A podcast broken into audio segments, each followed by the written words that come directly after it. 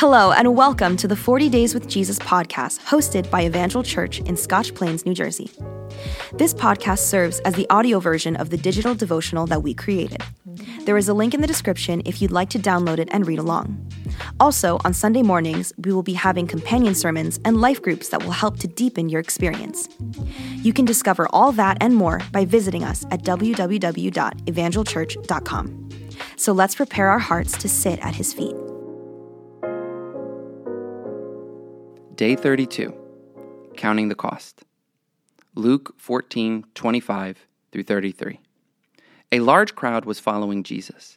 He turned around and said to them, If you want to be my disciple, you must, by comparison, hate everyone else your father and mother, wife and children, brothers and sisters, yes, even your own life. Otherwise, you cannot be my disciple. And if you do not carry your own cross and follow me, you cannot be my disciple. But don't begin until you count the cost. For who would begin construction of a building without first calculating the cost to see if there is enough money to finish it? Otherwise, you might complete only the foundation before running out of money, and then everyone would laugh at you. They would say, There's the person who started that building and couldn't afford to finish it. Or what king would go to war against another king without first sitting down with his counselors to discuss whether his army of 10,000 could defeat the 20,000 soldiers marching against him.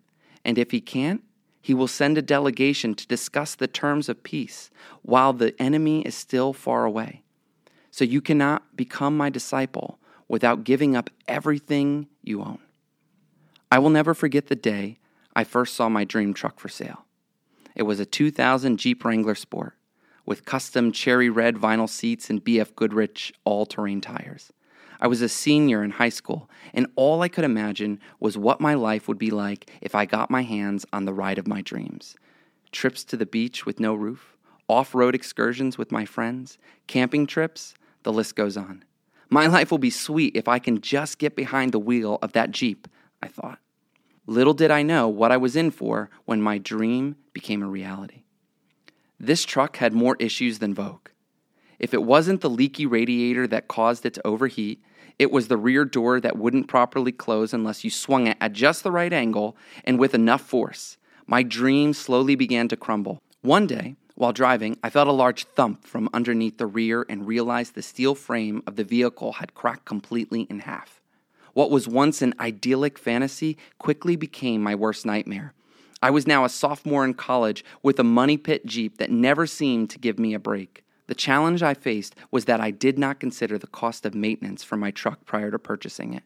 In Luke 14, 25 through 33, Jesus is teaching and trying to convey the cost of being his disciples. Jesus is making the point that following him will cost each of us something and that we should each count the cost of doing so. In verse 28, he compares following him to building a structure. If a builder were to decide to start a project without sitting down to calculate the cost of bricks, concrete, lumber, and labor, the project may be very short lived. In the same way, it seems many step into a relationship with Jesus without first counting the cost of doing so. And when all of their arbitrary expectations are not met, they become disillusioned or discouraged. A relationship with Jesus has a different cost for everyone.